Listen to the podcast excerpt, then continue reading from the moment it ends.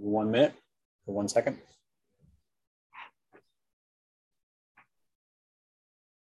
Ready to go, Brown? Yeah, do you want to let the participants join or should we start? They're still They're, they're coming in now. Okay, do you want me to start? Yeah.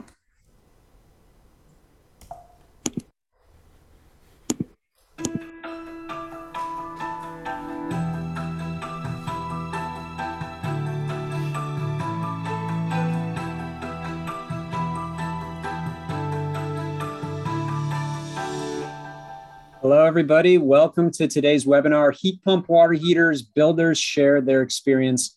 I'm Joe Wachunas. I'm a project manager at the nonprofit New Buildings Institute and a passionate volunteer at Electrify Now, here with my usual partner in crime, Brian Stewart, the founder of Electrify Now.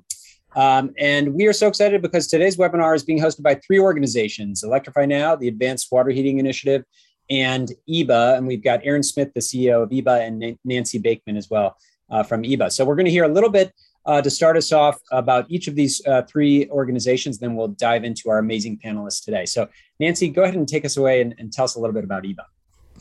Thanks, Joe. Uh, EBA has been around for 40 years. This is our 40th year. Um, it was founded in 1982 as a nonprofit focused on education and uh, mostly building science education. We've grown to a community of about 70,000 members across uh, North America and beyond. And um, we, as I said, we've always been focused on building science, but now we're moving towards uh, healthy, electric, resilient, decarbonized net zero homes. And we're excited to be part of this uh, group today to, to talk about heat pump water heaters. Fantastic. Thank you. Great. And then the uh, other organization, uh, which I represent today, is the Advanced Water Heating Initiative.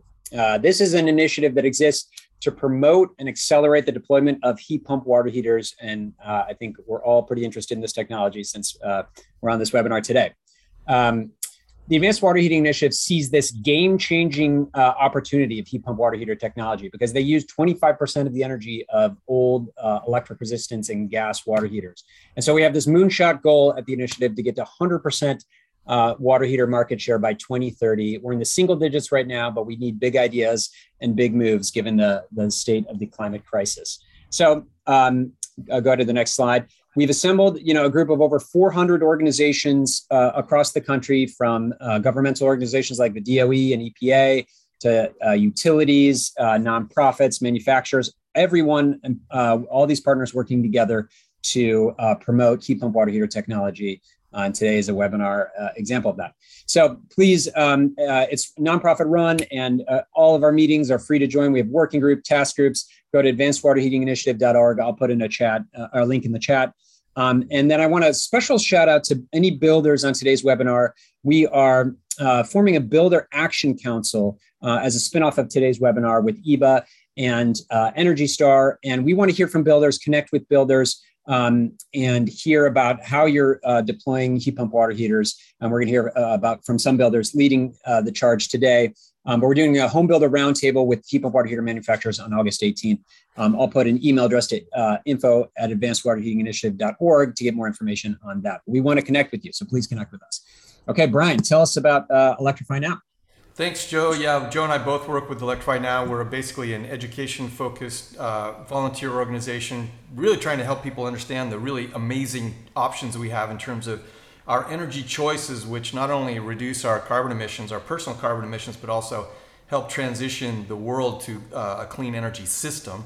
And so we try to make it simple for people by breaking it down to these three steps. And there's tons of information on our website about how to do this to get clean energy into your home then electrify your home by basically getting rid of anything you have that burns fossil fuels. We're going to be talking about one of the big ones today, water heaters, and then electrify your transportation. And then it's also important that we remember that some people may struggle with this transition and we can't leave anyone behind. So we uh, really want to urge people to remember about policy and philanthropy that helps to electrify everyone. Um, and by doing these actions, you can save a, or avoid a ton of 20, over 20 tons easily for a typical household and also enjoy a safer and and lower cost uh, uh, um, household. Um, the we're part of we've started this electrify coalition which is a group of over almost 50 organizations now primarily in the northwest focused on uh, electrification promoting electrification If you're interested in joining us, let us know. Send us an email.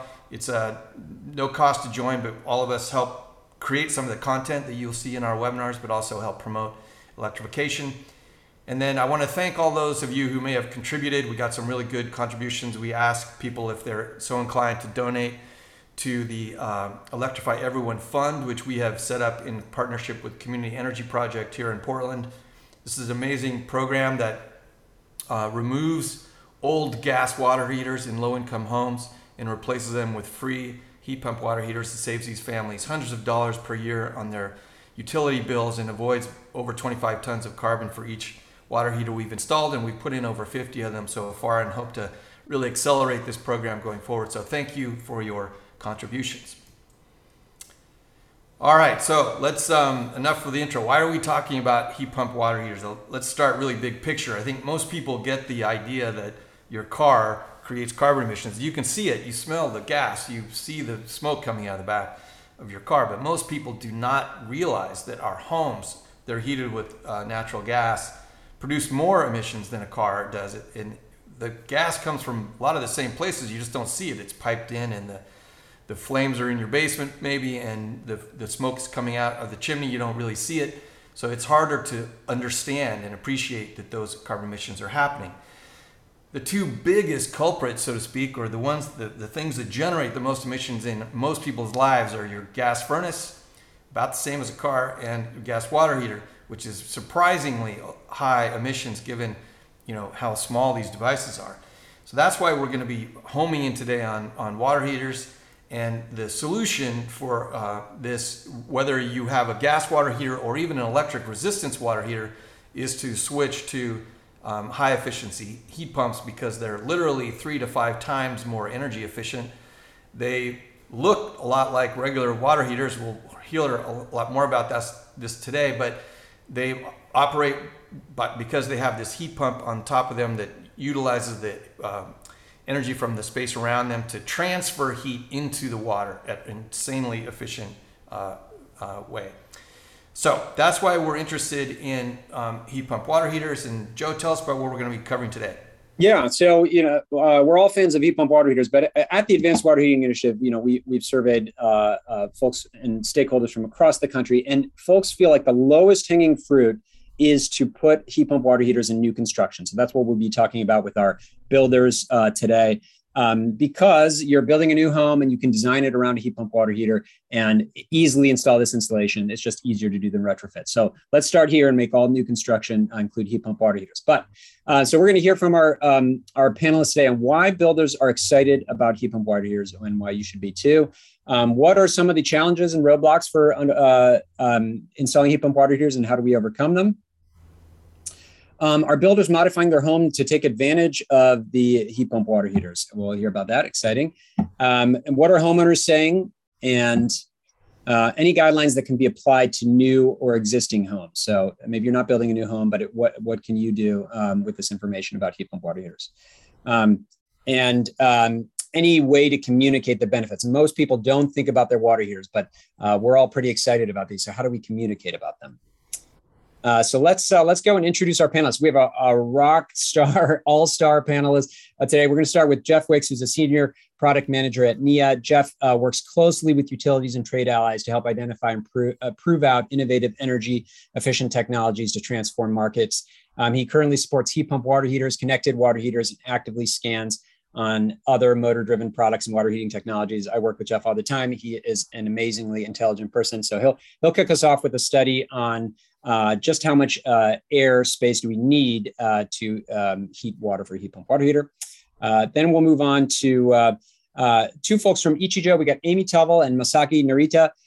Amy has been working with Ichijo for more than 10 years in marketing and land acquisition. She brings awareness of Ichijo's unique building features to the public through marketing their energy efficient building practices, cool in-house contemporary designs, as well as unique property, proprietary products. And then we'll hear from Masaki who has been working with Ichijo for over 28 years and it's transferred to Portland from Sapporo in Japan in 2016 to oversee operations in Oregon. Um, designing homes in the Northwest is both challenging and enjoyable to Masaki. So after hearing from uh, Ichijo, then we'll uh, pivot over to the southeast with Leah Dickens uh, from the Green Built Alliance. Leah um, works as the Green uh, Building Program Manager for Green Built Alliance, uh, North Carolina's nonprofit for advancing sustainability in the built, built environment. She manages their Green Built Home Certification Program and previously worked uh, for Deltec Homes as their Green Building and Building Science Manager. And then we'll close it off with Juan Fernandez, the founder and CEO of CVF Homes. Juan uh, founded CBF Homes in 2005, focusing on infill development and building energy and water, shipping, uh, water efficient homes with great design. CVS Homes is committed, committed to certifying 100% of its homes as uh, DOE uh, zero energy certified homes. Um, and Juan will be talking about his experiences uh, installing heat pump water heaters. So that'll give us about 20 minutes for Q&A. Go ahead and put your Q&A. Some folks are already doing that in the chat. Um, and uh, leave your comments in the, uh, excuse me, Q&A in the Q&A button, comments in the chat. And uh, let's turn it over to Jeff to uh, uh, get things started. Great, thank you, Joe. And this is uh, this is going to be a, a, whirlwind tour through all this. So what Jeff, I want to do. We don't see your camera is not on, Jeff. Sorry, we're not okay. seeing. Okay, wow, that is a problem. I thought we had it on. We see your slides, but um... there we go. Thanks, thanks. So. Um, I'm Jeff Wicks. I work for NEEA, the Northwest Energy Efficiency Alliance. We're mostly focused here in the Northwest. But for those builders who are familiar, check out that medallion there that I'm pointing to on my front porch. I live in an all electric home. Everything in it is heat pump, and we are net positive on our generation with our solar system, solar arrays. We're going to talk about heat pump water heaters and some of the challenges, but I want to first go over a couple of things. Where can they be installed? What are the best locations? And if you have less than optimal space, what are some of the strategies for doing this? And why should you include heat pump water heaters in new construction? So briefly go over garage, conditioned and semi-conditioned spaces, ideal location. If you have a water heater in a garage right now, it is not freezing and you will provide uh, additional cooling in that garage and or desiccation because of uh, the, the nature of heat pump water heaters. And you're just transferring uh, heat from that garage, either from a car or from just the general space. Basements and crawl spaces, conditioned and non-conditioned, no brainer, easily done there. Utility rooms with more than 700 cubic feet. As you can see, that's not a huge utility room, but it's substantial. And or if it's a utility room that has is open to other parts of the house. Mechanical rooms with plenty of volume or excess heat off of a furnace or a, a heat whole house heat pump. Any attics that uh, are above freezing and below 120 degrees would be a, a, a, perfect location. Some of our friends in the Southeast and in Texas put water heaters in the attic. In the Northwest, we don't do that, but that's a viable option. Hallways closest, uh, uh hallway closets that are have good ventilation but are not directly near a thermostat location. Location matters because you don't want to be blowing cold air out onto a thermostat and having the whole house do a call for heat. So, what do heat pump water heaters need? Proper voltage. You need a, a, a 240 amp, 240 volt, either 30 amp or 15 amp. So, it, in new construction, that's an easy wire pull of uh, 10 gauge, three three conductor. Sufficient makeup air. This just needs to be enough air for the water heater to breathe, and that we'll get in a little bit into that with a study we just finished. A solution for disposing of condensate. This is not toxic condensate.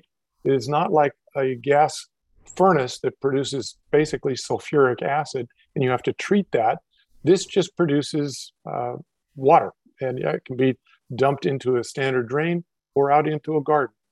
Then you need thermal uh, isolation so that uh, you can have access to lots of lots of you don't want it to be in the out of doors unless it's a an environment then you need uh, sound isolation as well if you don't want it right next to a bedroom or an area where people are concentrating. And then you need to have a desire to save money for the resident and reduce their energy footprint. So those are what, what we need here. So the physical space um, uh, is, a, is a challenge. Makeup air, discharging the cold air can be a problem, and then condensate mass and noise, uh, self, noise separation is can be a problem. So what do we do? We did some research. I'm not going to read this all to you, but it's called the Amazing Shrinking Room study, where we put a water heater into a space, and I'll show you a couple images of it here shortly and compress that down to see how small can you go and what can be done once you have a small space. So this was done in a lab in Redmond, Washington. It's basically a thousand cubic feet in the center picture. It looks like basically a container and that pink wall moves back and forth and you can compress that space and we can see how they do. We verify and validated that all the tests that we've received and done do operate at 700 cubic feet or or less and uh, that's part of our qualified products list we then compress that space down to the far right hand picture, which is a closet of about 84 cubic feet with a louvered door. And then we did different permutations with that, with uh, sealing half the louver door or opening grills and that kind of thing. There's a couple more pictures. Here's a plan view of that study. So we've we moved this wall back and forth and we verify and validated performance. We also have full data logging equipment on this, both for the interior space, the water temperature, and the amount of energy that was used. This is a, a, a generally a volumetric test. Won't read all of this to you, but we see an inflection point at 700 cubic feet. So what the manufacturers have been saying about 700 cubic feet being the magic number, it's truly there. But I also want to point out in this lower bar here, an electric uh, resistance water heater is about 0.9495% efficient you're still doing a better job than electric resistance, even if you put it in a, a small closet and you basically suffocate it, because it will automatically flip over onto an electric resistance. But this magic point of 700 cubic feet is where we want to have for volume uh, volume access. It doesn't have to be, it has to be fully open. You can do some grills and ducts. So this is, as we, as we showed you earlier, um, this is the closet, and these are the different experiments we did. You can see grills high and low, and how this fan gets vented and directed. A lot of information in here. I encourage you to look at our study to go through the details of it. This is just some other uh, solutions and fails. So we found that uh, ducting actually can be a great thing, or it could be a real problem if you have insufficient duct uh, options for it. In the next slide, you'll see all the different permutations that we looked at.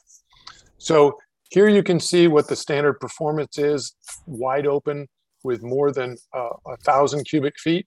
That it's right at 3.5, and now some of them are as high as 4.2. And then once you start uh, con- constraining that space, it starts getting tighter and tighter. But remember, standard electric is at 1.0. So you're even with all these other strategies of grills high, grills low, ducting in, ducting out, half of a louver door, a full louver door, where you point the fan, all those things will make a difference. So the next slide just shows all the different permutations. I'd encourage you to look at the study once it uh, becomes published, but there's an hour and a half presentation if you really want to get into the weeds. But you can see that the net free area is what we're looking for. And it's somewhere around 24 to, 20, uh, to, to 36 inches is what you need for a net free area. So that's a pretty small grill that you could put on either a door or a wall. And then you want some vertical separation of those so that you get the thermocline inside the closet area. This is a couple examples, and I'm almost finished here, of where you could put them on interior spaces. These happen to be in multifamily, but you could put it in an exterior closet and vent in and out of there because they do work as long as it, the temperature is above 37 degrees. Or you could put it into a hallway within a complex, or you could put it in a hallway of a house. So the next slide is just how to how to get a hold of me. There's some specifications, some of the research, and there's a full YouTube if you really want to get into the weeds, and I can send that to you. So my contact information is here and I'll turn it back over to Joe. Perfect. Thanks so much, Jeff. Uh, he he distilled a lot of great information into a short time, um, and and we'll uh, we'll get the study, uh, the NEEA, the latest NEEA shrinking room study in the chat. It's it's just really amazing stuff. Um, I do want to say, uh, put your questions for Jeff and our panelists in the Q and A. We do have a funny uh, little hiccup that happened when uh, you know three orgs coming together to um, to promote this event, and Uh, it looks like I shared my individual link uh, on the Eventbrite page for folks who signed up through Eventbrite. So you're getting a lot of questions from Joe Wachunas in the chat, uh, which is kind of humorous. You can change your name in the Zoom if, if you'd like to uh, identify yourself. Um, but let's move to our next um, uh, panelists, um, Masaki and, and Amy. Go ahead and um, tell us about Ichijo and, and your building and work. Yeah, going on our slides here.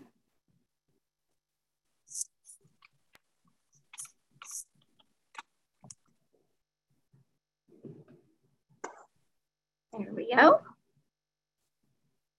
Um, can we see anything? No. There you go. Yep. I can see some. There we go.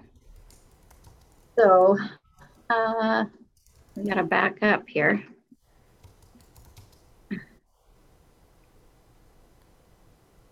Go back to the front.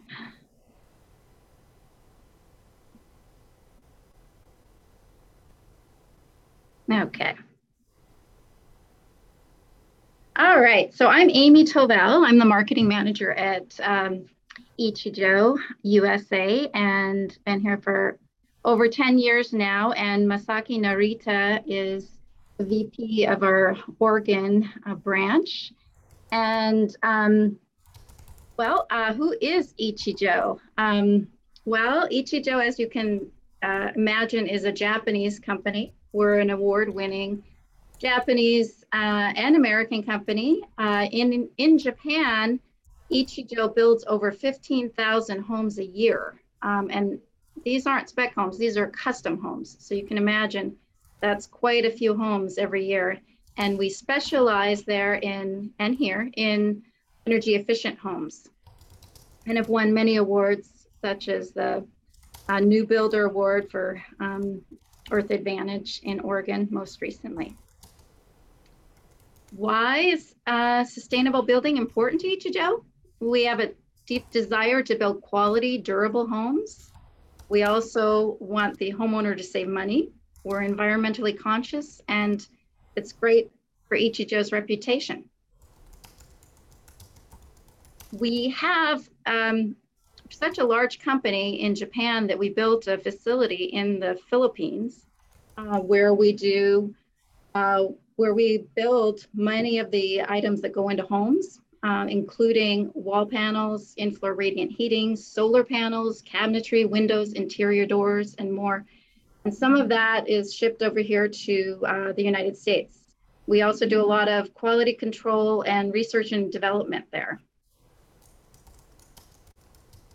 Uh, in 2009, we expanded to the United States, um, and our first stop was um, the Seattle area. And our first uh, project was one that many of you probably have heard of, uh, zHome.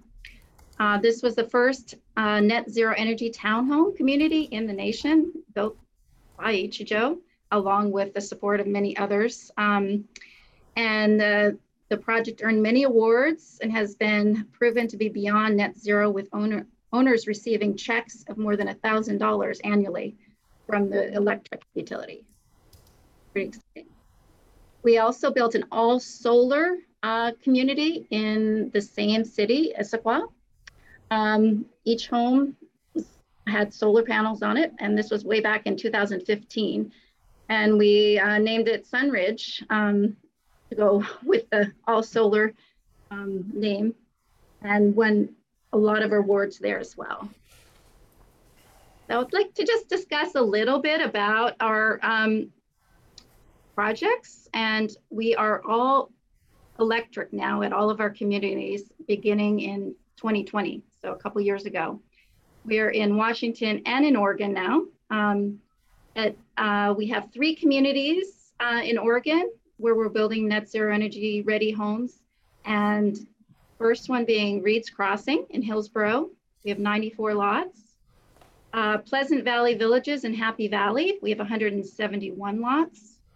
Uh, and River Terrace Crossing is about to start with uh, 43 lots in Tigard. In Washington, uh, we've just completed, sold out of a community um, in Maple Valley, Momiji Grove, 39 lots. 10 Trails in Black Diamond is a planned communities. We, we have um, 84 lots we're building there. And Brookdale Phase One in Tacoma, we are starting 32 lots now. All um, and in Penny Lane in Redmond, 18 townhomes. Um, so today we have 141 homes equipped with um, our heat pump water heater, uh, along with all the electric systems. and I'm going to briefly describe those systems and go more in depth with the electric um, heat pump water heater. So in our homes, we are providing all electric net zero energy ready homes. And this includes uh, the induction range, um, which is safer, faster, um, more efficient, cleaner air and cooler temps. Uh, the heat pump heating and cooling system with a 40% savings. It's quieter. Um, and we have the bonus of including air conditioning, which is very popular, especially this time of year. Uh, the electric fireplace um, with heat or without, these are pretty cool nowadays. Um, real more, more contemporary designs. Um, so we haven't had any pushback from this one at all. They're pretty cool. And we also provide um, solar and EV charger ready. Um, the um, pre-wired for that in our homes. So the heat pump water heater um, that we're using uh, can get up to 70% potential savings um, based on the usage uh, of your hot water bill when compared to the standard electric water heater or tankless gas water heater. Um, it's a substantial step to the net zero goals for the carbon footprint of your home. And it's enough capacity to meet the needs of the normal water consumption. So we've had some feedback. We, we mostly get feedback on all electric systems, not just one in particular, but mostly cost savings. And um, but the particular feedback we've had on the heat pump water heater is that very quiet. Uh, the 666 gallon tank is sufficient capacity. Um, that's what we're using at most of our communities. And the utility bill is overall reduced. Um, the installation, uh, we are installing these uh, exclusively in our garages um, uh, because we need enough space, enough clearance. Um, and um, we, this this just seems to work the best for us. Maybe Masa can add a little bit more on onto this one, but um, yeah, we, we haven't had any issues installing it here, and everybody seems to think it's a good location. So, so what's next? Um, uh, improve comfort and promote the heat pump water heater. Um, we are looking at including a home energy monitor, uh, solar panels and batteries, uh, demand response program, and um, incentives for the new home buyers. And that's that. Perfect. Uh, Masaki, is there anything you want to add to that before we, um, uh, and then there'll be also time in the Q&A? Uh, yes, uh, hi, uh, I'm Masaki Narita. Uh, I'm very excited to have this opportunity today. And as uh, Amy mentioned, so uh, as a designer, uh, we always put uh, heat pump uh, water heater in the garage.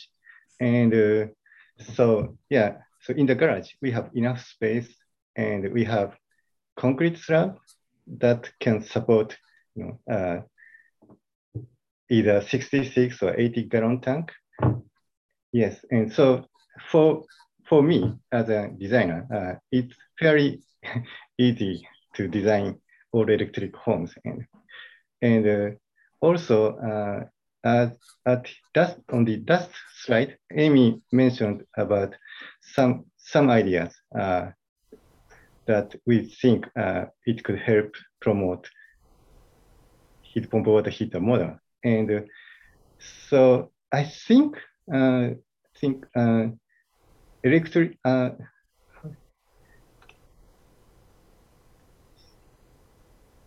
Yeah, uh, last page. Yeah, I think electric. Uh, yeah, home energy monitor. Sorry. Yeah, I think this home energy monitor uh, is kind of interesting uh, tools. So with this tool, people can learn yeah, how to save the electricity usage. So yeah, so you can maybe make the best of the energy efficient appliances. Yes. Fantastic. Yeah. Thank you. Thank you, Masaki. That's great. Yeah, absolutely. The, the home energy monitors are crucial. A lot of times we have no idea Yeah. how much energy our appliances are using and, uh, and yeah, having an idea and, and seeing how much our heat pump water heaters are saving us is, is, is, is crucial. Um, let's get, let's move on and then we'll also have plenty of time for the uh, Q and A. Um, so uh, Leah, um, I think you're next up. Thanks so much uh, for being on and go ahead and, and share your screen. All right.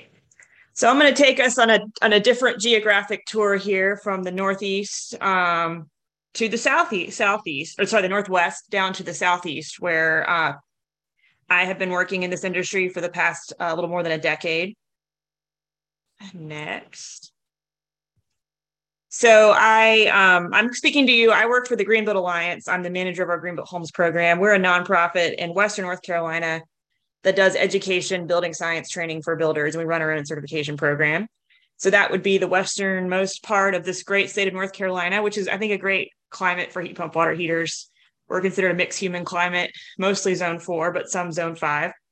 Um, but it's also North Carolina and our region in particular, the western part, has a really healthy market for all the things that Nancy mentioned that EEBA is for, you know, that high performance, resilient, healthy, electrified home. We have a lot of customers who really want that. We have a really high participation in the country. As you can see, we're in 2017. This is data from 2017. North Carolina was third in the country for participation in HERS, the HERS index, and an Energy Star. Um, we even here in Western North Carolina, we have our whole our own Green Built Homes program dedicated to green building. So it's kind of a cool um, thing. But the other challenge about our market is there's not a whole lot of natural gas availability. I mean, certainly inside a metro area, you might be, but where I live, Asheville is the biggest city and it's not a particularly big city. So if you're building your home in the mountains, as many people are around here, you're not really going to have access to natural gas. Um, so as far as some of the competing technologies, heat pump water heater like a tankless, that's really difficult to do if you don't have natural gas. Um, so you have this push for that reason as well for electric solutions to be very energy efficient. And the other thing about our market that has been, I think, interesting is the um, there's a, a really great rebate from the main utility that's specifically for um, kilowatt hour savings, and it's not an inconsequential one. So just to summarize, like the milieu and politics of North Carolina utility stuff into really fast. There's one main utility that serves both of the Carolinas. It's called Duke Energy. It has a couple of separate arms of itself. um, and it has both of those arms now have a program that will give you either 90 cents or 75 cents, depending on where you are in the state, um, per kilowatt hour of energy saved using, you know, a HERS score, a kind of verification program to builders um, up to a pretty high cap, up to 9,000 or 6,000, depending on where you are. And heat pump water heaters are one of many things that you can do in a new home to make it have kilowatt hour savings over, you know, a, a baseline new home but it's also heat pump water heater is probably one of the most effective things you can do to really up that rebate. And so I did an example here comparing how much extra rebate you might get for a heat pump water heater if you were a builder over a standard electric tank um, or even over a tankless gas or propane, which again is a common competing, um, I would say, luxury item that customers want for like a water heating upgrade. And so the, the rebate can sometimes more than pay for the cost difference. And I have seen builders in our market um, use this rebate as a way to get a customer on board with upgrading to a heat pump water heater. Hey, I'm going to get this rebate. Why don't you let us, why don't you just, you know, do the upgrade and we'll give you that rebate money back to help you, the homeowner, be satisfied with the difference. Some builders, of course, keep that money, help them with their bottom line or to continue what they're doing. But I think this program can be um, helpful. Currently, it's only in North Carolina, but the word on the street is it's coming to South Carolina pretty quick too. So, and then just giving you my experience because before I was at Green Built Alliance, I worked for Deltec Homes, which is one of Green Built Alliance's builder members, um, also a panelized home manufacturing company. And there I worked on many different homes with this, um, I would say, high performance, all electric kind of goal. And I will echo what um, Jeff said. There's a lot of places that really make sense to put heat pump water heater in the southeast garages, basements. If you've got a really tall crawl space, potentially. Um, but I ended up working with a fair number of homes on slabs, believe it or not, even here in the mountains.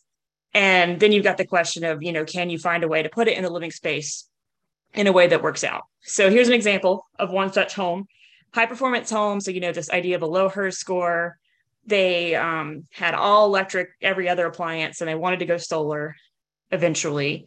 But they did have a home on a slab, partly for just it made sense on their lot, and partly because they were trying to take advantage of passive solar design you know, getting the south facing windows, having that thermal mass. So we had to think about where in their home to put that heat pump water heater. It also had no garage. So basically, I've highlighted the mechanical room, and it was right at that 700 foot kind of like borderline thing. And this was actually a stock plan that they took and modified. And I feel like a lot of builders will share this experience. But when clients modify it, they tend to want to make the mechanical space smaller, not bigger. And so that's always a fight you have to have. And that's kind of what happened in this case. They were really trying to squeeze it. So, what we decided to do to try and just make sure that the water heater was working well enough for them was we did put a louver door on this door between kind of their kitchen area and the mechanical room. Um, and in this particular example, I'm not sure if that was the best choice because the homeowners were not happy with that situation. They definitely liked how efficient their house was, but they did complain specifically about the heat pump water heater. I thought it was too loud. So maybe maybe not having the louver door would have made that less annoying to them, like in the kitchen. Um, made the laundry room colder than they like. They actually tried to turn it off of heat pump mode and to electric only mode, but they kept saying it switched back. So that was one example of I think you got to think through these designs and qualify your homeowners with care. But fear not, I have a more hopeful example. um, a very similar home, same idea with all electric, passive solar. They ended up being on a slab. Um, they actually were doing solar even as part of their install. So they were really on board with trying to be as efficient, all electric as they could. They also kind of took a stock plan and modified it. So here's the mechanical room. It's actually even smaller than that other one was, but it's kind of adjoining this other sort of mudroomy space. Um, so what we did there was again, we did a louvered door. We actually put a couple of transfer grills in, both between the laundry room and the mechanical room, and then even between the laundry room and the main room, because that whole front half of the house was heated by a single ductless mini split. Um, so there wasn't direct heating in that room. And because that room was a little bit smaller, we we definitely, you know, wanted to qualify those homeowners. But those homeowners really liked it. They thought their house was super efficient. They actually went on and said, you know, I'm not bothered by this. I don't, you know, I'm fine with this room being a slightly different temperature than the rest of the house. I think it helped that it was further away from, you know, living areas. We did have to put in a recirculating heat pump or sorry, recirculating hot water pump to deal with the fact that that water heater was now really far away from most of the other water fixtures, but they actually liked that feature a lot too. So I think the lessons there would be um, in those kind of borderline situations where it's, you know, you have to find a mechanical room somewhere in the house to put it. It can be done, but you really got to qualify the homeowners with care. And I have used things like we now have a model home that's got a heat pump water heater so they can actually see it and hear it and determine what they think of it. I recorded a video of one and put it up on YouTube for homeowners to be able to hear it and think, okay, this is what I'm going to be hearing in my house. Am I okay with that? Some random other lessons learned. Um, condensate. We had another example of if you're if you're putting it somewhere that's not on an outside wall, you might want to think about a floor drain. And we had a situation where we missed a floor drain and we had to put a condensate pump in, and that's noisier than the water heater. So try to not have to do that, is the lesson there.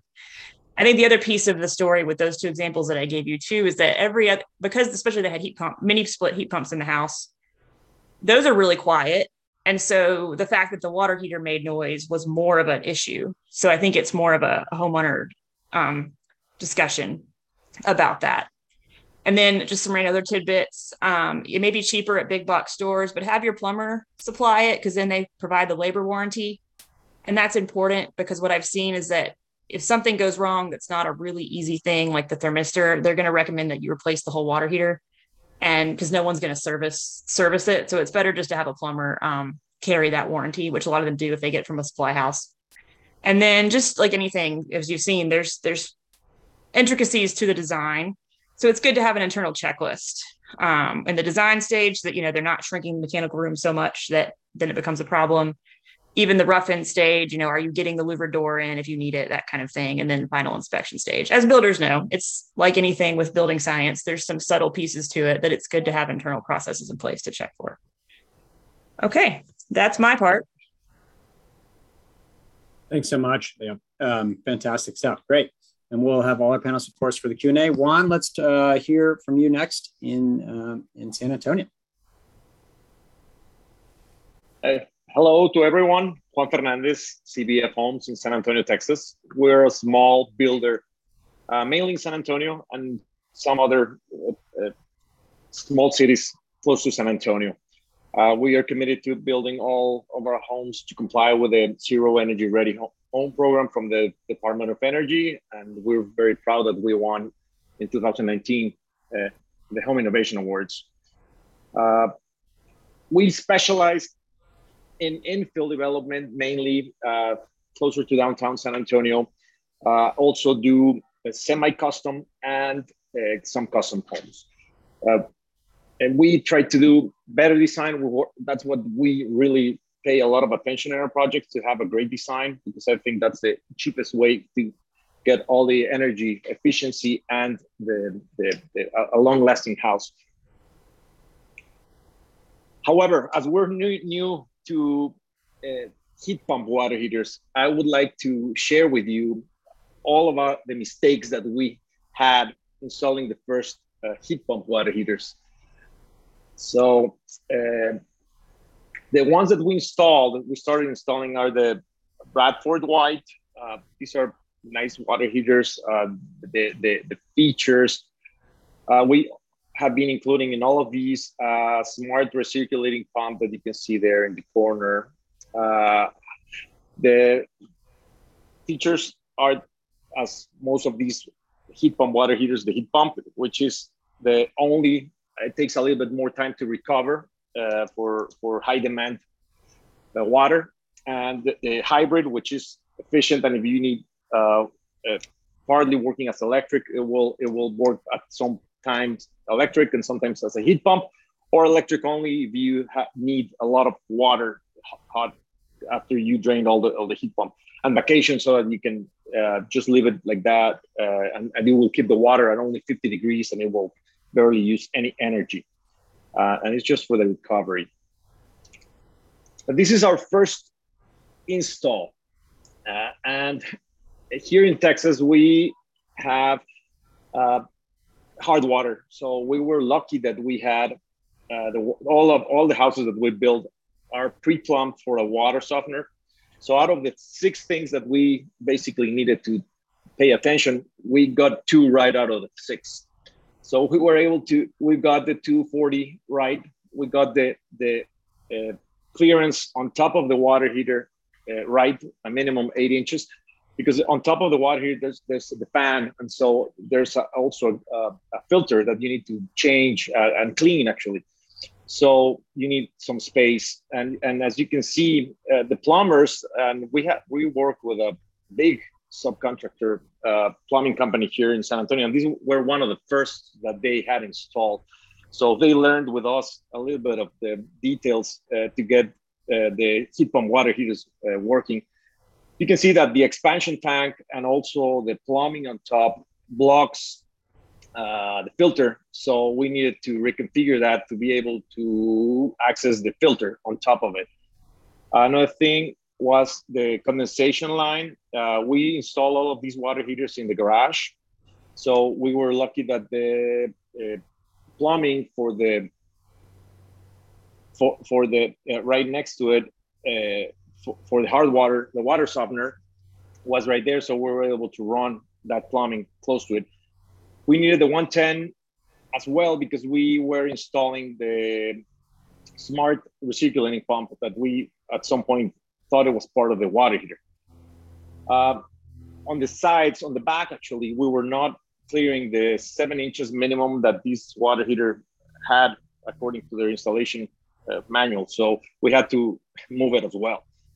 So all of these were the part of the part of the learning process that we went through on the first uh, heat pump water heaters. Some of the things that we learned is that they do sound like a refrigerator. So you you you will hear it um, on the ones that we install. I'm pretty sure that uh, these are gonna be more efficient, more efficient, and and, and they will be quieter. Uh, however, now you need to pay attention on the location that we're, we're you're installing. Here in Texas, with the Texas heat, you can notice the when the water heaters are running because once you enter the garage, you can feel the, the garage cooler. So whenever they are operating, you can feel how it's cooling the area. Uh, this the, the spacing is critical, as everybody mentioned. So just don't don't want to bore you. It's saying the same thing, but that's some of the things that we didn't know and that we had to change and adapt. But I mean, um, after all of these details, uh, we're very happy with this, and the clients are are more and more asking about the, the heat pump water heaters. And that's that's all I have. Great. Thanks so much, Juan. Really That's appreciate great. it. Um, Brian, do you have a, a, an initial question to kick us off? Well, uh, I, there are a lot of really good questions in the chat. I was ha- in the Q and A. I was having trouble keeping up, but we'll try to pick them off as best as we can. If we don't answer your question today, you know, might send us an email later, and we'll try to cut, cover it. But uh, a couple here for you. So, Juan, you mentioned this um, uh, cooling that you can feel from the the water heaters, and it's definitely true. It's going to cool the space that it's in. And Jeff, this may be a good question for you, but um, it, someone asked about whether the heat pump water heater will reduce the efficiency of the central heating systems in a way that needs to be considered when you're when you're thinking about these. We talk about how efficient they are, and they are. They're amazing. But is there some you know negative thing that you're experiencing with your central heating system because they're cooling the spaces? How, how do you answer that question, Jeff? So very, very good observation. And we found, uh, and we did a, a, an extensive study at uh, PNNL Labs out in Richland, Washington, where we compared the, the use of an electric resistance versus a heat pump in an all electric home. And we moved the water heater around at different locations. And there was a slight impact in the winter, winter, kind of on par during this, the spring and fall, and a benefit during the summer. So when this was this findings were run by the regional technical forum, they said, "Yep, the savings are holding true at about 1,700 kilowatt hours per year in the Northwest for a water heater." So it's about a wash with with the, your central system, and the reason for that is there's a lot of energy from people living in the house, but also cooking, and the heat pump water heater is able to extract some of that uh, heat out of the moisture as well as uh, balancing of the heat within uh, different parts of the, to the house with the insulation and then the radiant heat that's coming in from the outside. So it, it's not a simple question, but it's it, there is a simple answer is yes, it does impact it, but not as much as people would think, and it's pretty on pretty much on the modest side. If you're heating with a heat pump, you're just transferring it from one place to the next. Remember, heat pumps don't make heat; they transfer heat. So Yeah. if you're if you're heating your home with an inverter driven mini split or something like that, it's going to be a, a very modest uh, penalty for pulling that heat from there from the outside of the building. The, I mean, it sounds like essentially it feels like the, the thank you, Jeff, that it, that really the the consideration is more about how you're going to experience that cooling that happens, and whether that's you know so like a lot of you have commented on on the designs of the house to make sure that that doesn't become a problem for the inhabitants. Um, it, that's more of an issue than the efficiency question. Um, because that, that kind of works itself out. That's what I'm hearing you say. Is that, that That's fair? right. And remember, these don't run 24 hours a day. They generally run uh, anywhere from two to four hours uh, after a, a big use, and then then they turn off. You know, in my house, because I've got drain water heat recovery, uh, it runs less than 45 minutes because I harvest the heat from the shower wastewater drain that's coming down. Wow, I think that's another. We got to get another webinar on that one, Jeff. That that sounds awesome. Uh, I've got we've got a question from uh, James in the chat. who says he's in, and this is for our, I think our builders and, and, Jeff, feel free to comment as well. Um, he's an HVAC specialist and uh, does plumbing. How do we? He says, how do we remember that we need both HVAC and plumbing for heat pump water heaters? Uh, do you do you all agree that in your installations, have you needed just a plumber, or have you had to have HVAC folks as well? Um, it's varied. Um, we've typically had plumbers install it. Um, there was an HVAC contractor in our area for a while that advertised that they would service them and install them. We were like, great. Because the service was a bit of a, a worry. Um, unfortunately, they got out of the residential market. So I think in our particular market, which I would say is in a pretty serious labor shortage in all the trades. Um, it's typically been the plumbers that we've had more success with. I think I've where an example where you have to have both would be if you're doing one that you're ducting in some way. That's certainly a, a challenge in coordination because typically you're going to have to have your HVAC contractor do the ducting. And so you're going to need to vet your HVAC contractor to see if that's something that they are willing to do, comfortable doing, you know, because the plumber's probably not going to want not going to do that part. So yes, yeah, sometimes it can be a, a, collaborative effort, and obviously your electrician too, because they're going to be the ones wiring it up. Joe, I, I, might point out that these are sealed systems. Uh, they are not. It's much like your refrigerator. You wouldn't a- ask for your heating and ventilation contractor to come in and work on your refrigerator, even though it's refrigerant. You end up taking that out and either servicing it outside of the home or bringing in a full replacement. So I, I think plumbers are generally the people uh, who know how to handle this the best. They know how to handle the water coming in, the water going out, condensate, and then all the code related to uh, water and, and, and pressure and check valves. We're seeing here in the Portland area, there are a few of the HVAC um, contractors who are kind of specializing in electrification more broadly, and so they they have employed plumbers in their teams to deal with um, HVAC water heater, so they can kind of do a kind of complete sort of HVAC retrofit. But that's still pretty rare, I would say. Um, here, at least here, uh, most of the time, it's the plumbers who are doing that work. Um, there was a, um, several of you have, mentioned recirculating um, the wa- uh, hot water uh, pumps. Can maybe uh, there are a few questions just people wanted to know more about what that is. Um, uh, Leah, I think you had mentioned those. Can you just describe that for people and why those? Yeah. So, and that's actually a requirement, at least at the time of the Zero Energy Ready Homes certification from the DOE. If the water heater is too far away from fixtures, what that does is that's a separate loop that can return hot water from far fixtures back to the water heater, and it's a pump that can pump water through that loop. Otherwise, if the water heater is too far away from your your fixture, you turn the water on, you wait like you know, a very, very long time for hot water to get there. That wastes water, which is upsetting, and it also can waste energy. Um, and so a hot pot water recirculation loop or pump can be a way to basically it circulates. You hit a button is the idea if you do it right, and that means it's demand controlled, not like controlled by a timer. You hit a button and engages the pump. It kind of like moves the hot water through this loop, and then you wait till the light comes on, and then you turn the water on. It's hot. Is how it worked in that particular home. So it's a way to avoid wasting water while waiting for hot water to get to a fixture that's very far away, which again was relevant. For, go ahead. Does it reduce the, the, the lag between getting hot water in those faraway places, or more just about saving the energy? Should be both. I mean, it saves. It's the idea. If it's done right, it should save water and energy. Probably more water than energy, but I think it depends on how it's set up. There's a um, definitely it depends on how it's controlled if it's some of them will be controlled via timers or via even like sensors and those have been found to be not as saving on the energy as ones that are controlled by a demand meaning like you hit a button when you want to turn it on and off.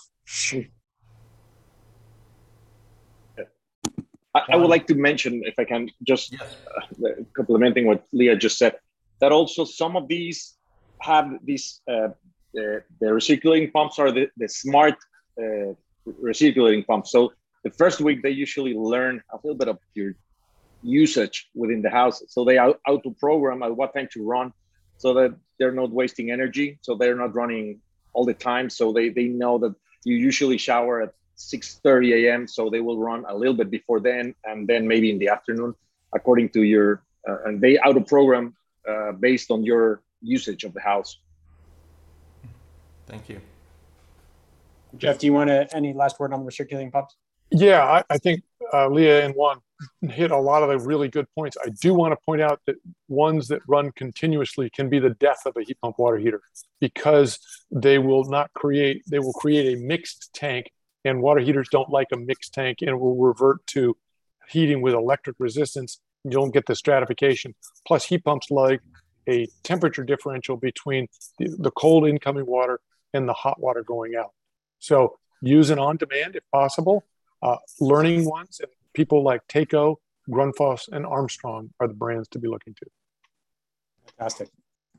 Um, Amy and Misaki, um, uh, so uh, two two quick questions from you for you uh, both.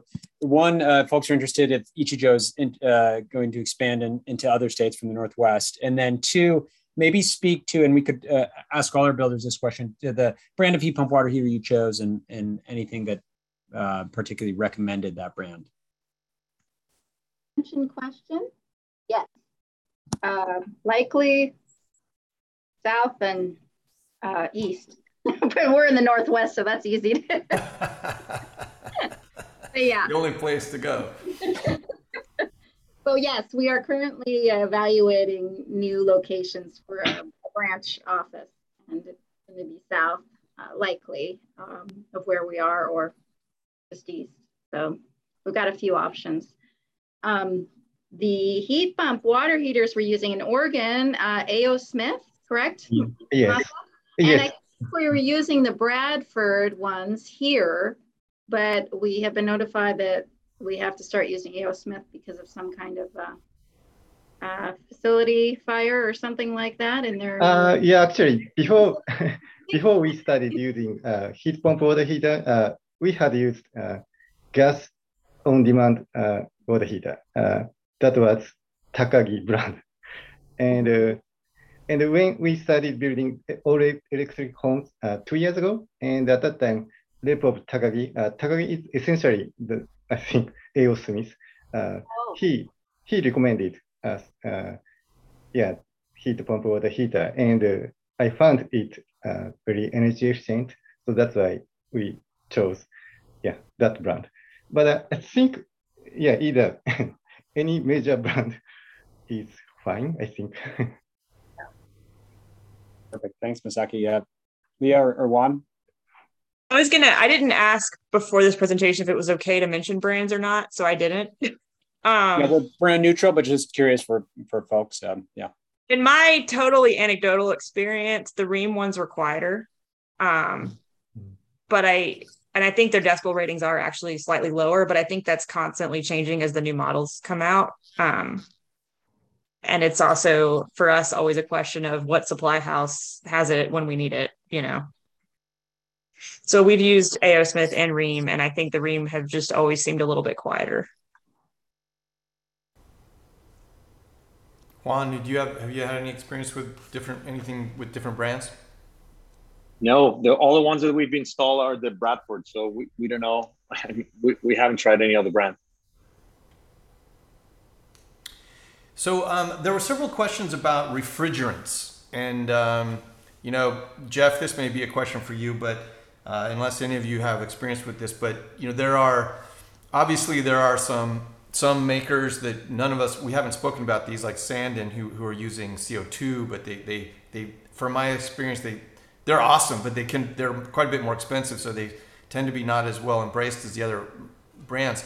But can you just t- talk to us a little bit about the, what's going on with refrigerants for these things? And obviously, refrigerants are a big deal for heat pumps, period, because obviously these refrigerants are have high global warming potential when they escape.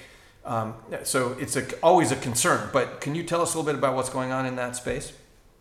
Sure. Uh, right now, 134A is the dominant one or 410A, but the and those do have high global warming potentials. Uh, we're going to see a change, a convergence to other ones, lower global warming potential, and they may actually be in the, uh, in the flammable department, if you can believe it. They may be using propane as the refrigerant, but that's working its way through. There's also several other new ones developed by different manufacturers that will be drop-in replacements. Uh, one of the studies that uh, NEEA and NRDC did was people said, well, we don't want to be using these because of the toxicity to the environment.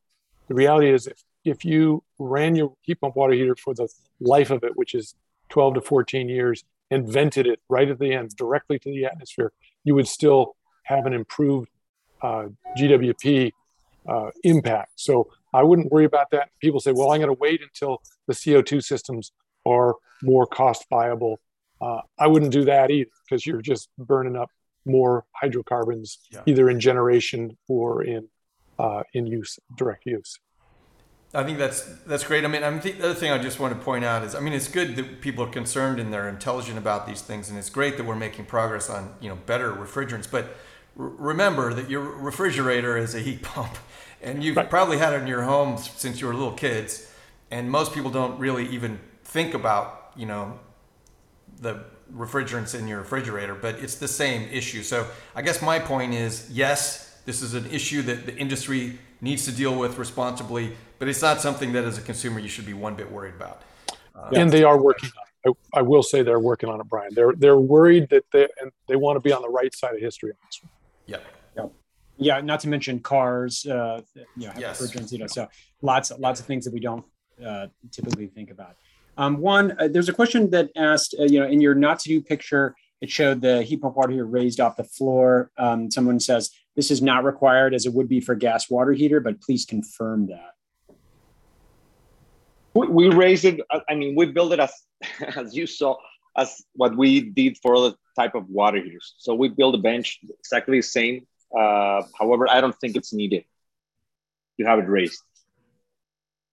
So, so Joe, I, I- I'll comment on this. In certain jurisdictions, it is required. They don't, they don't discriminate whether it's a, a gas or electric or a heat pump.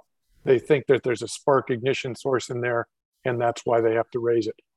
We've changed that in the state of Oregon, uh, and uh, other states are, are falling in line because all electric and all heat pump water heaters do not have any ignition source below uh, 18 inches and, and it's it's because of the the pooling effect in garages and natural gas uh, ignition sources. Uh, there was another question about the, the 110 volt water heaters, uh, heat pump water heaters that are some people have heard about that are that are some manufacturers are, are in the process of starting to roll out right now. But in the context of new construction, do any of the builders here feel like there would be any reason to use a 110 versus a 240 volt uh, heat pump water heater?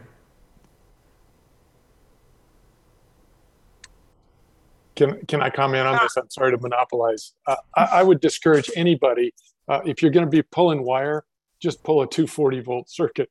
It's the cost of copper is is insignificant. The amount of labor is the same, and just have the robustness of either a 30 amp or now some of the new 15 amp services. Leah, you were about to say something. Would you really agree with that? Yeah, I just I feel like on the order of builders' concerns for getting heat pump water heaters right, the voltage isn't one of them. Like that's an easy thing because we're already used to sort of dealing with certain appliances being 240. Yeah. I the only exception that I could think of would be and but the amps may be more important then. I had a homeowner who was trying to be totally off grid and they were trying to do all electric. Um and they did specify a water heater with a lower amperage, but that again wasn't the volt. You know, like that that gets complicated. So Yeah. I feel like in general, builders are pretty used to dealing with 240. Yeah, it seems like those are really, in general, better solution for retrofits. It sounds like. Yeah. Um, so we we we heard a little bit about locations on where to um, to install heat pump water heaters in new construction. Ichijo is doing it in in garages, and and Leo, you talked a little bit about um, utility closets. Some folks are asking about basements and the cooling effect uh, of basements. Have any of the builders, you know, looked into installing the heat pump in basements? And Jeff, I know you'll you'll have um, a a little bit to say, but uh, as, first let's open up to the builders and see if there's anyone who's installed in basements uh, yet, and then let's turn to Jeff and see what uh, what his thoughts are on the cooling effect. Definitely. Um, if we've got a basement, which for us, because we were custom, just totally depended upon the client and the the site. But that would probably be the stronger recommendation if possible.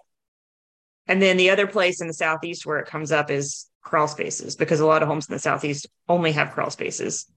Heat pump waters are unfortunately tall, So if you don't have a tall enough crawl space, then you can't fit it. I think that's a market challenge for the southeast. But I live in a mountainous region, so sometimes we have super tall crawl spaces, and I've seen them in like condition crawls, um, and they do offer some awesome extra dehumidification in that scenario. Great. Yeah, Jeff. Anything? Anyone else add? have So- experience with them in basements? Juan, have you have you done anything with basements? No, as also in the south, there are barely any basements in Texas, so we have not installed any in basements or crawl spaces neither. Amy, are you, you guys building basements in your homes? We do, but we don't install any systems Yeah. like that in the basement, do we, Masa? I mean, No, yeah. we just haven't. in the garage, installed- it's Yeah, just easier. I think the access, and I don't know, that's just where we do it. Yeah. Um, Jeff, any any last thoughts on the cooling Oh, potential for a basement? We, we think that, that basements are a great location. I mean, I- the ideal first one would be the garage, the next one would be the basement, and I, and in the rank order that I provided in my slide deck. And then, uh, laundry rooms, mechanical rooms, and then start going into more, uh, more challenging installs would, would be the, the way to go. But if you can put it in a garage, that's the best. Basements work fine. We've done tons of studies. We've monitored over 120 heat pump water heaters, and a lot of them were in basements, and they performed just great. Yeah, We I'll have just ours in an unconditioned basement, and it's been great down there. Um, And the dehumidification thing, although that's not a really a big concern in the Northwest, um, in basements it can be, and we have definitely noticed that it's helped keep our basement just less humid and you know less problems with mold and mildew and that sort of thing. And I would imagine in humid areas it could be a really uh, a real benefit. Absolutely. I'll just say I finished a tour of, uh, I got to see the folks in Maine, which has the highest per capita installation of heat pump water heaters. And like someone was just putting in the chat, in the Northeast, heat pump water heater, or water heaters are always in the basement. So it's a perfect spot. And that dehumidification is a huge bonus. Um, great. Yeah. Brian, do we have a, oh, go ahead. Majority of our homes are two-story. I'd say, what do you say, maybe ten percent have basements? Masa? Uh, we don't, we don't build as many basements here, I guess. I think you're muted, Masa. uh, yes, yeah. We don't, we don't build so many uh, basement homes. Yeah. About ten percent, maybe less. Great. Brian, do we have uh, maybe one last question? Um, I I don't know. Do you have any on your list there, Joe? There are a lot of questions that we'll try to A lot of gather questions. these I think and we've get. covered most of them, but um, Um, there was Yeah. someone someone talking about surge. Um, or asking about the is there a could there be an issue with surge if you particularly if you're, if you're looking for if you have a battery backup situation is appliance current surge a factor when with heat pump water heaters Um, I would say that inrush currents with this is is trivial. And there was also another question I saw about phantom loads. There's a, a minor background load of mo- the electronics that are used that monitor, but it's on the order of uh, less than, you know, a standby losses on a TV. It's minimal. So Yeah. I would say don't worry about the inrush. If you're using uh, a heat pump water heater, you will see 450 to maybe 500 watts initially, but then that'll settle down to 350 to 425.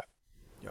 Hey, one thing we haven't talked a lot about is that you know most of these are are Wi-Fi um, compatible. I know the one that we have, we actually use that feature pretty regularly because it's pretty it's pretty nice when you like you're you're in your car and you're away somewhere and you go, oh shoot, I forgot to turn my water heater down because we're going to be out of the house for ten days. You just do it right on your phone. Um, are you? Do you see the builders? Do you see that that kind of connectivity like that is attractive to to homeowners? I mean, is that something that's becoming kind of an expectation, or is it something they just sort of like whatever? We don't really care about that.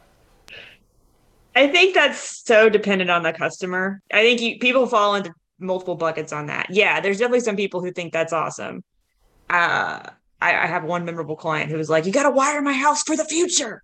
It's like, what does that mean? Whereas some people, you know, are going to be technical, like afraid of the troubleshooting technical aspects of that. I think builders are somewhat afraid of the technical troubleshooting aspects of that. Like they don't want to be the IT guy for their homeowner like a year later when it doesn't work. I think there's that kind of challenge to it. But yeah, I think some homeowners would would find that really helpful. Um, I, I, did find one more juicy question that uh, I'll, I'll, put to builders and Jeff. Um, uh, the uh, someone's asking about radiant floor heating and heat pump water heaters. I'll say that I, I put a heat pump water heater in my my test garage uh, unit that we converted to an apartment, um, and it's got a radiant floor heating system. Um, and it's it's worked for a couple years. I'm not sure how much it's going into the electric resistance backup and becoming less efficient. Um, maybe Jeff, could you comment on using heat pump water heaters and radiant floor, and then the builders see if any of the builders are thinking about installing. Yeah, we NEEA studied a lot of this in both the the Sanden and other other products. I would be cautious with doing that because you're again you're sending out warm water or sending out hot water, coming bringing back warm water. Heat pumps don't like that, so I would discourage that kind of a utilization for it. I would get a dedicated heat pump that is going to be providing that kind of work. Um, domestic heat pump water heaters right now currently sold by the three major manufacturers. Uh, I would not put them in that, that application. I put a link in the uh, questions about there's a great guide, the uh, Redwood Energy um, Pocket Guide. We, we use this a lot. I will put it in the chat. Um, there's oftentimes when I have a question about these kind of more esoteric applications, this is the first place I go. Redwood Energy is really familiar with a lot of these and put together this compendium. And they do have a section on radiant floor heating, I believe, in this guide. I put it in the chat. Um, you can check that out if you're interested. But there's a lot of things in there to, to study if you're looking at these uh, uh, specific applications. Well, great, great Joe. Um, should we wrap things up? here? Oh, I, I did want to ask one more thing because the other thing we haven't talked about, and I know Jeff, this is a hot topic for you. Maybe we'll just uh, um, do, do we want to touch on demand response here really quick, just as a as a one last thing before we go? I know you know most people, homeowners, may not be thinking about this as really an, an essential need, but um, Joe, Jeff, can you just touch on why demand response can be could be such a really important aspect of these things going forward? Forward. Sure. So this is an area that I work on uh, a lot. Um, right now, people think about storage uh, and renewables. They think of solar panels and batteries. The reality is a, a heat pump water heater is a far more cost-effective solution for storing energy, far more flexible in that you can heat that water up during renewable periods or low congestion periods of, of grid time and then ride through the peak periods of early morning and early evening. So all the water heaters should uh, should be coming with connectable ports in them uh, coming forward. It's part of our requirements with uh, the Northwest Energy Efficiency Alliance, but you're going to see this for a voluntary standard with Energy Star, and uh, DOE is probably going to be moving that way. As we become more reliable on renewables, we need more storage. Batteries are great, but water heaters are even better. And as I often say, heat pump water heaters are permanent demand response and then connectable is shiftable demand response. So yeah. it's it's a great product. Fantastic. Well, uh, we've gone over like any good webinar will do. Um, huge thanks to our panelists Juan, Leah, Jeff, Masaki, and Amy for their incredible presentations. We'll send out uh, slides in partnership with Nancy uh, and Aaron at EEBA um, afterwards and a recording to the video. Um, we want to say thank you so much to EEBA for for hosting us. Um, Nancy, any any uh, last uh, thoughts from from? No, EEBA? I had quite a few questions on where it will be posted. We'll have it up on EEBA's YouTube page tomorrow, as well as in our EEBA Academy. So um, I've sent a few people the link, but you can find it on our website, eeba.org. Fantastic, great. And Brian, uh, any last thoughts? Well, thank you all to the panelists and thank you all uh, for tuning in today. I hope that was helpful. And if you, I want to wish you all good luck on your electrification projects and um, all the you builders out there who might be tuning in. I hope this helps give you confidence to embrace this really exciting new technology. And good luck with all your electrification projects. Thanks, everybody. Thank you.